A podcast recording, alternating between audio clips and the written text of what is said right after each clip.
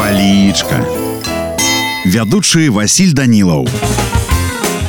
Прывітанне ўсім. Сябры сёння з вами разбярэм слова злучэнне на ўсе жылы гэта адзін з самых распаўсюджаных фразеалагізмаў у беларускай мове. Шмат у якіх рэгіёнах нашай краіны ён мае розныя лексічныя адрозненні але ж сэнс гэтага выразу аднолькавы. Напрыклад як дух з цэлай моцы. Што моцы? Як моц сіла як шыбеніцы сарваўся? Як чорт з пісьмом? І гэтак далей. Ну а калі казаць по-руску то на ўсе жылы азначае изо всех сил у мяне на сёння ўсё. Добрага вам настрою і нясумнага дня. Палічка.